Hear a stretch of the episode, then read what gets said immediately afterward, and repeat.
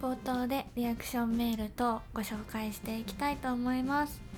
えー、熊の子ネームリスカさんいつもありがとうございます。えアフターストーリー知りたくなりますね。確かに時代の流れで今はもう使われなくて理解できないことが増えてきているかもしれませんね。ということで、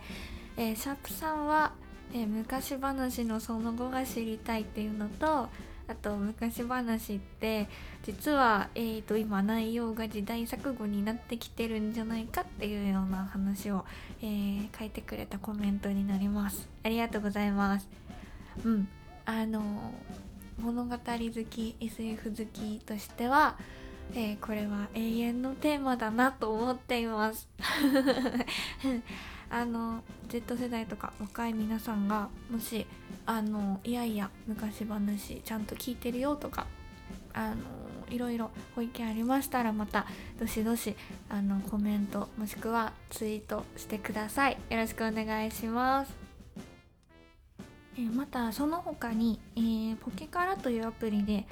えー、このラジオのスピンオフ企画、えそしてアフタートークも兼ねた企画を行ってるんですけれども音楽っていいなという番組を、え配信しています。で、えっと、その音楽の部分を除いた再編集版をスプーンにもアップしているんですけれども、え、リアクションメールいくつかご紹介させていただきます。第1回目の方のリアクションメールです。え熊の子ネームりつかさんいつもありがとうございます。スピンオフちょっと裏を覗ける感じがいいですね。ということで。はいありがとうございます。えー、あのスピンオフまで聞いていただけたらもう本当に本当に嬉しいです。いつも本当にありがとうございます。はいそして、えー、もう一つ、えー、熊の子ネーム卵のきみちゃんありがとうございます。広がっていくの分かります。ということで。えっ、ー、と第1回目だったので、えポケカラの方で改めて番組紹介自己紹介をしたのかで、えっと、この番組の方「音楽っていいな」の方はあのいろんな音楽の輪を広げていけたらいいなという、えー、信念のもとやってますよという、えー、ご紹介についてコメントいただきましたああのー、こうやってちょっとずついろんな輪が広がっていけたらいいなって思ってるのでとっても嬉しいですありがとうございます。えまた、えっと、その他にですね、えっと、Twitter とか、えポケカラの方でも、あのアプリ内の、えー、知人、友人から、えー、コメントいただいておりまして、普段あのスプーンとかラジオの方であのメインで、えー、声を配信しているあの方の、え、お知り合いからはえっとまあ、歌声に関しての、えー、褒めの言葉いただいていてえっと歌もラジオも好きなんで本当はどっちも配信したいんですけどなかなかちょっと著作権が難しくって、えー、ポケからないだけでの配信になるんですけどまたこういう形で聞いていただけたら嬉しいです。であのポケからないでえっ、と普段あの関わっているポケトモさんはえっ、ともともと別のアカウントで今まで歌っていた曲をアップしてるのであの懐かしいねとか あのこんなんあったねっていうようなお話を、えー、もらっていて、うん、どっちも私としてはものすごいパワーになってるので、はい、今あのラジオの方のコメント、えー、リアクションもあのポケからのこの音楽っていいなの方のリアクションもどっちもとっても励みになっています。ありがとうございます。今後ともよろしくお願いいたします。はいということで、えー、今日も始めていきましょう。しおりの人間っていいな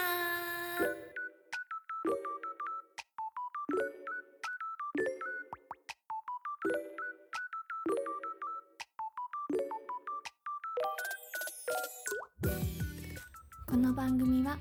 毎日頑張ってる皆様へ作業中移動中休憩中いつ聞いても邪魔にならないをモットーにお耳のお供耳友を目指した雑談をお届けします。改めましていつもお疲れ様です。癖あり OL のしおりです。しおりのラジオ人間っていいな第5回目になります。本日もよろしくお願いします。ええ12月になりましたね。先週の予言通りのオープニングですがどうですか？皆さんは体調とかお変わりないですか？うん。まあもう11月に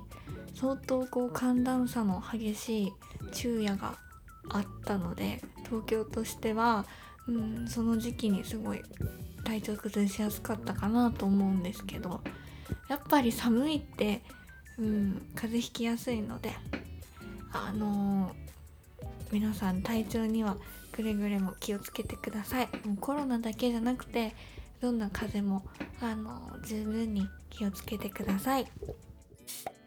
はい。で今日はですね、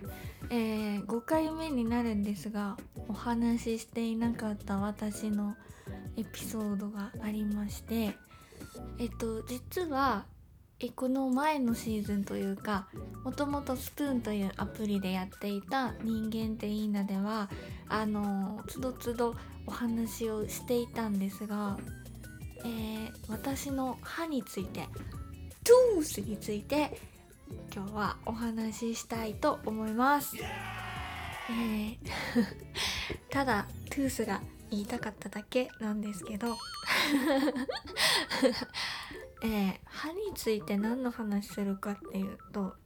実は今あの私が歯科矯正をしてるのでちょっとその話をしようかなって思います。でえっと私は実はちょっと歯並びがちょっととっても悪いです。えっと右手が生えてる方私の右側に関しては右向くとあんまり歯並び悪いように見えないんですけど左側が重点的に悪くってえっと剣士が八重歯になっている状態なのと上の歯はですね。でえっと左の前歯とえっと剣士の間にあるはずの歯が、えー、左前歯の重なって後ろに生えていたりとかで下の歯もまっすぐではなくてかなりガタガタしてる状態なんですね左側だけ。でそれを象徴する話といいますかえっ、ー、ともうこれもスプーンの熊の子さんは2回目の話なんですけどあの私下の歯が1本足りないんですね。っていうのがえっと子供の歯乳歯から親の歯に永久歯に生え変わる時にあのもうその最後の方の歯だったんですよね下の方のその今ない歯が。で顎にもう生える余地が全くなくてどうなるんだろうって思ってるうちに、えー、上の歯は八重歯になり前歯の後ろに生えっていう風になってきた中で下の歯はうん本当に生える場所が全くないけどどうするの？ってなったらレントゲンにはいたんですよ永久歯。いたんですけどあの一向にこう日の目を見ることなくですね、えー、だんだんだんだん下の方に下がってくんですね。あの何ていうか骨の方に下がってくんですよ。であの最終的にですねレントゲンから歯が消えまして。あのそのまんま、えー、その歯は、えー、一生出会うことがないものになってしまいました。で歯医者さんもあのびっくりしていたのであんまりないことなのかなっていうふうに思っています。もし同じ境遇の方いたらコメント等で教えてください。仲間です。よろしくお願いします。でただ言ってもえっ、ー、と永久歯に全部生え変わったのって小学校のうちでもう高学年ぐらいでは完全に生え変わっていてえっとですね今でも覚えてます。5年生の時に、えー、歯医者さんから矯正をししてくださいっていう風に招待状紹介状か紹介状を書かれたんですねあの当院ではできないので、えっと、矯正ができるあの歯医者さんであの直してもらってくださいっていう風に言われたんですけどえっ、とまあいらないだろうっていうことであのあの親の方で、えっとまあ、やらなかったんですよ。で、まあ、その後も、えっと、健康診断のたびに噛み合わせであの病院に行きなさいっていう風に診断で出てたんですけど、えー、無視し続けましてでまあ自分のお金が、ま、働いて出てきたら行けばよかったんですけど他に自分の体のコンプレックスというか気になることがたくさんあって私自身もあの親だけじゃなくて私自身も今まで放置してたんですね。でえっとまあ自分のそのコンプレックス何から改善していったかというとまず初めにえっとまあこれもまたちょっと別件で話そうとどっかであのお話ししようと思ってるんですけど一番最初に全身脱毛から始めたんですね。学生でアルバイト始めて、えっと、そのお金を貯金して、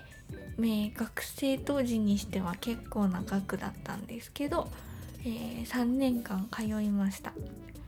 で、えっと、社会人になってもう一つちょっとうん病気的に悩んでることがあったのでえっとメスを何て言うか自分が両親にいただいた体の形を変形させるとかそういう手術ではないんですけど、えっと、コンプレックスを、うん、なくすための、うん、治療治療のような手術を、えっと、社会人になってからしてうん完治は多分ないと思うんですけど完治はしてないんだけどえっと元々のすごく深刻だった悩みはちょっと改善されたかなって思います。でこれが、えっと、歯科矯正ほどではないけど、えー、まあまあまあ同じとはいかない。ちょっと安いぐらいまあまあ長くをしたものだったので、えー、とりあえず私の体の悩みについての、うんえー、お金の使い道はもうこれで終わりかなって。でただまあえっと歯についてはもともと最初からずっと気にはしてたんですね。見合えば刺さって痛いしよく血出るしあのー、前歯でえっと本当はうまく物噛めてないっていうのもあ周りの人の話を聞いて割と最近知ったんですけどラーメンって前歯で噛みちぎるんだっていうの初めて最近知ったんですけど そううまく噛めてなかったみたいでうん。でもともとただ、うん、普通にご飯食べるのに何分苦労してないものだから後回しにしててお金も歯科矯正って結構まとまったお金がいるのでまあいいやって思ってて。でえっ、ー、とそんな中でなんでやろうかって思ったかっていうと2つ理由があってまず最初に妹が、えー、矯正を始めたんですね。で妹は前歯がちょっと開いてる。スキッパ。上の歯がちょっとスキッパだっていうぐらいだったんですけどおしゃれさんなんでそれを気にしててあの私始めようと思うっていう風に言ってきてえー、あのさっきも言った通りもともと気にしてたのでだいぶ心が揺れたんですね。でもう一つの理由っていうのが、えー、そんな折ですね。たまたま近いところでインプラントを検討してる人がいて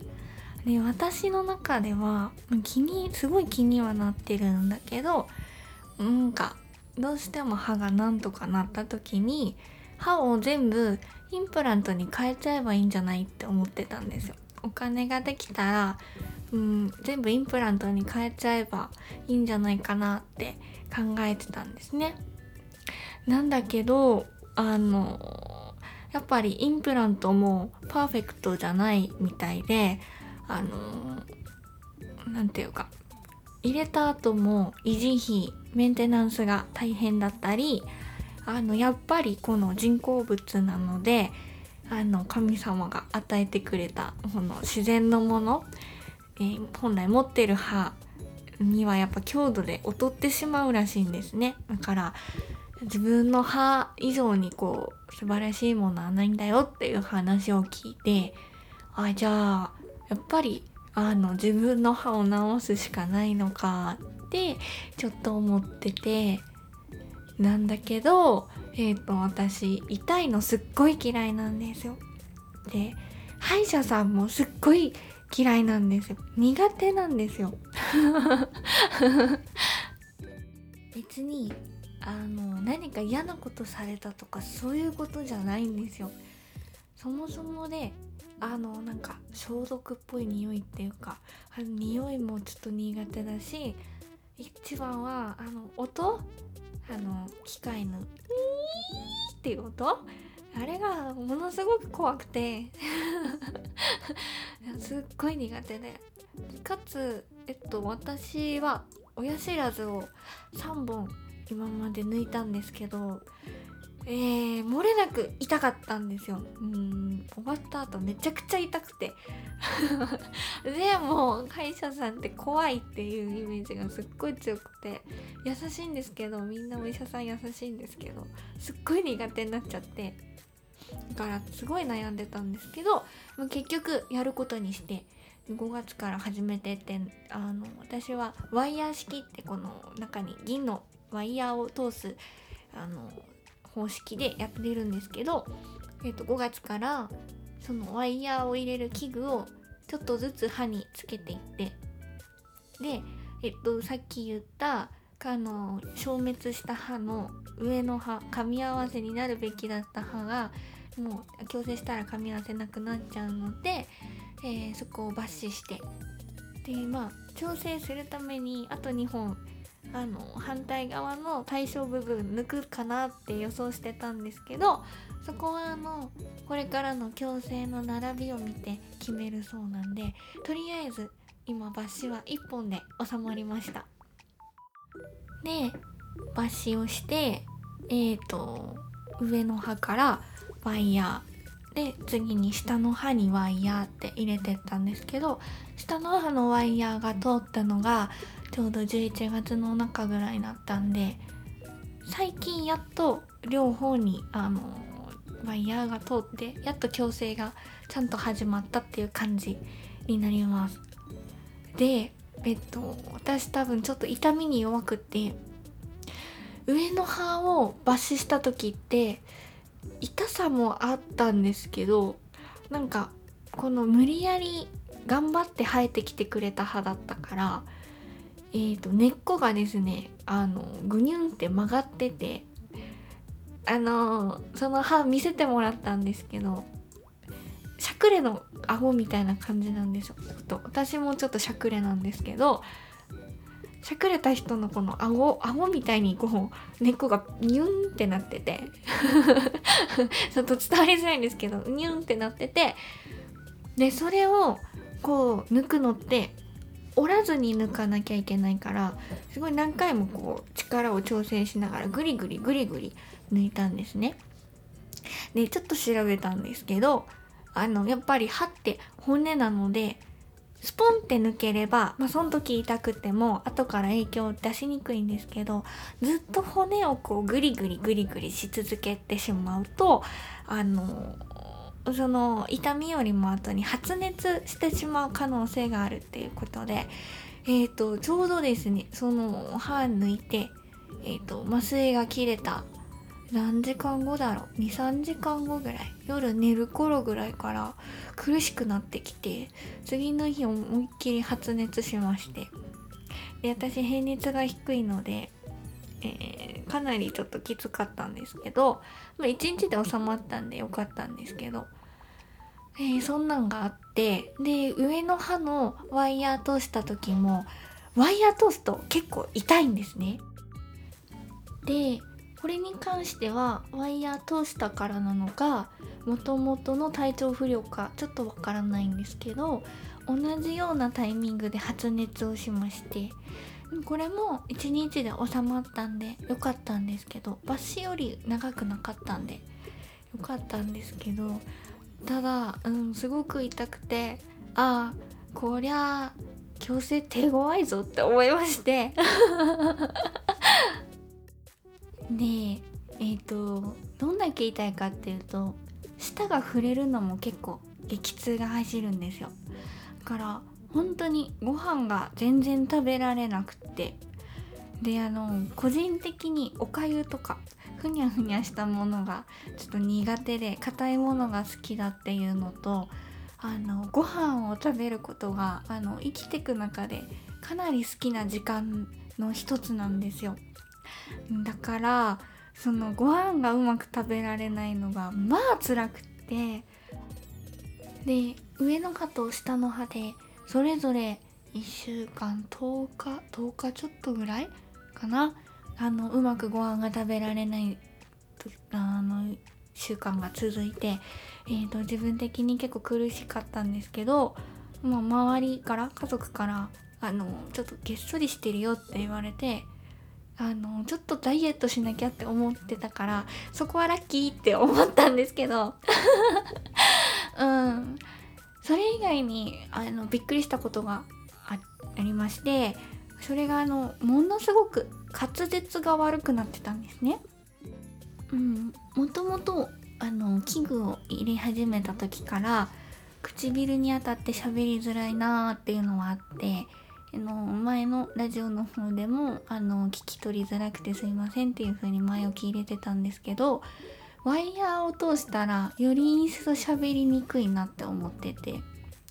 であのまあそれぐらいの感覚でいたんですけどこうやってこう自分の声をクリアに録音していざこう編集とかそういう時に聞いてみたらあのかなり聞き取りづらいなって。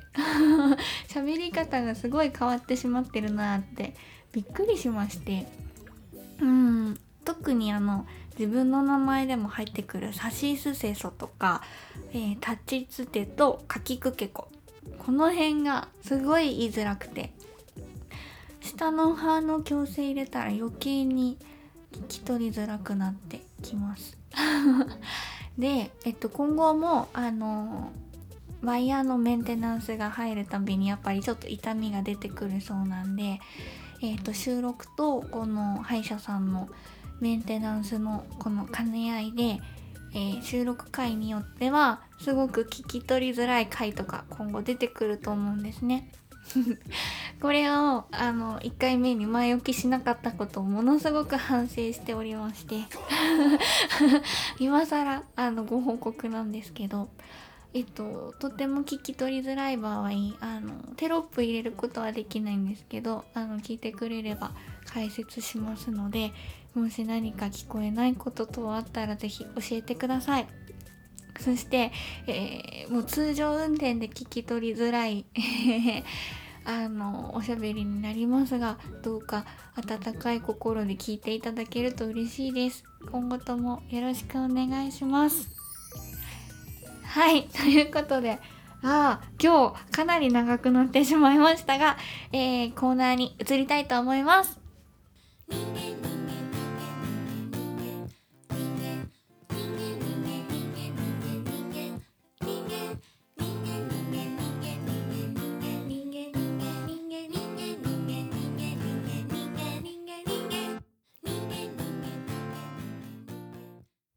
365日色。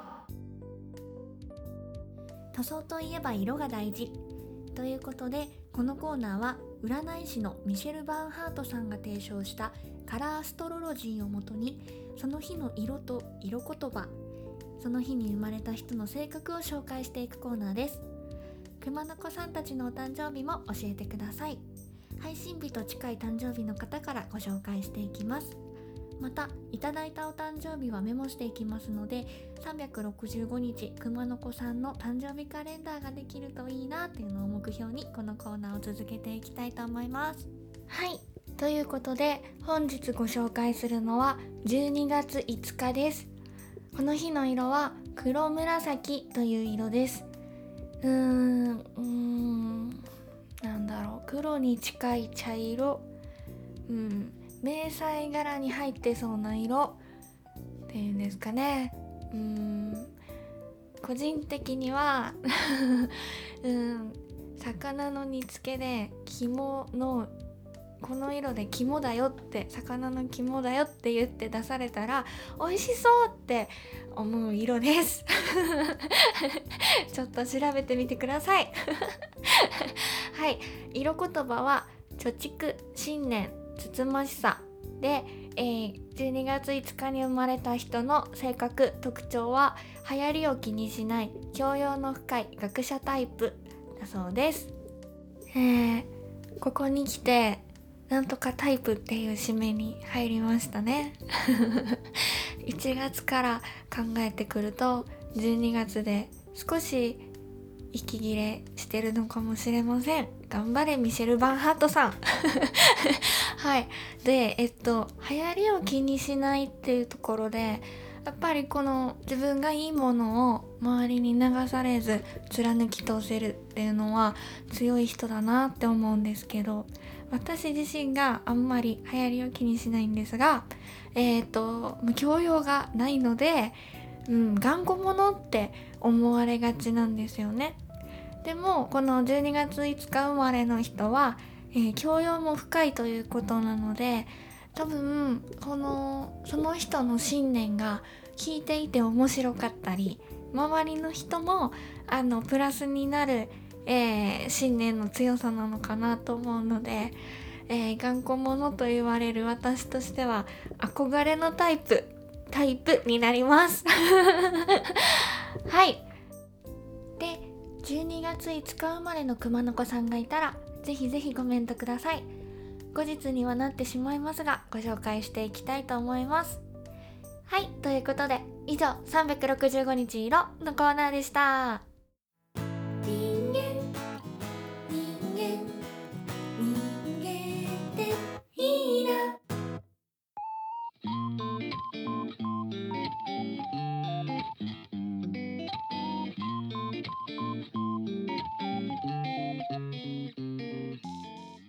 間っていいな。そろそろお別れのお時間です。ああ一回話したのにかなり長くなってしまいましたね。単純に聞き取りづらいことをあのお詫びしたかっただけなんですけどトゥースについてはちょっと思い入れが強くて。えー、どうしても長くなってしまいました。皆さんどういう風に聞いていただいてるんでしょうか。ちょっと心配です。はい。ではここで番組からのお知らせです。この番組はアンカーというアプリから Spotify、Apple Podcast、Google Podcast、Amazon Music など10個のプラットフォームに同時配信しています。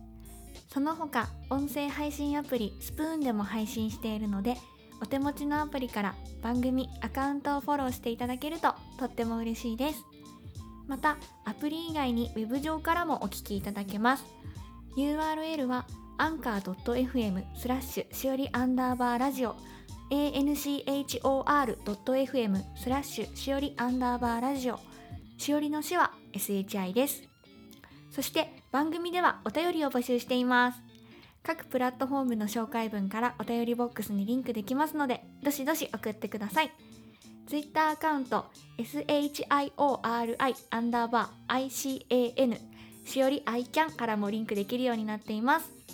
現在募集しているのは、ふつおた365日色心の塗り替え工事ほっこりです皆様のご参加お待ちしておりますスプーンではコメントをリアクションメールに返させていただきます。また、Twitter でハッシュタグひとよきをつけてツイートいただくと、こちらもリアクションメールとして受け取ることができますので、すべてひらがなでハッシュタグひとよきをつけて番組の感想をつぶやいてください。最後に、カラオケアプリポケカラでアフタートークを不定期配信しますので、よろしければそちらもぜひお聴きください。ひらがなで塩、カタカナでラジ、塩ラジで検索すると人間っていいなのアイコンが出るのでそちらからお聞きいただけます。はい、ということで人間っていいな最後までお付き合いいただきありがとうございました。また次回お会いしましょう。ここまでのお相手はしおりでした。今週も楽しんでいきましょう。バイバーイ。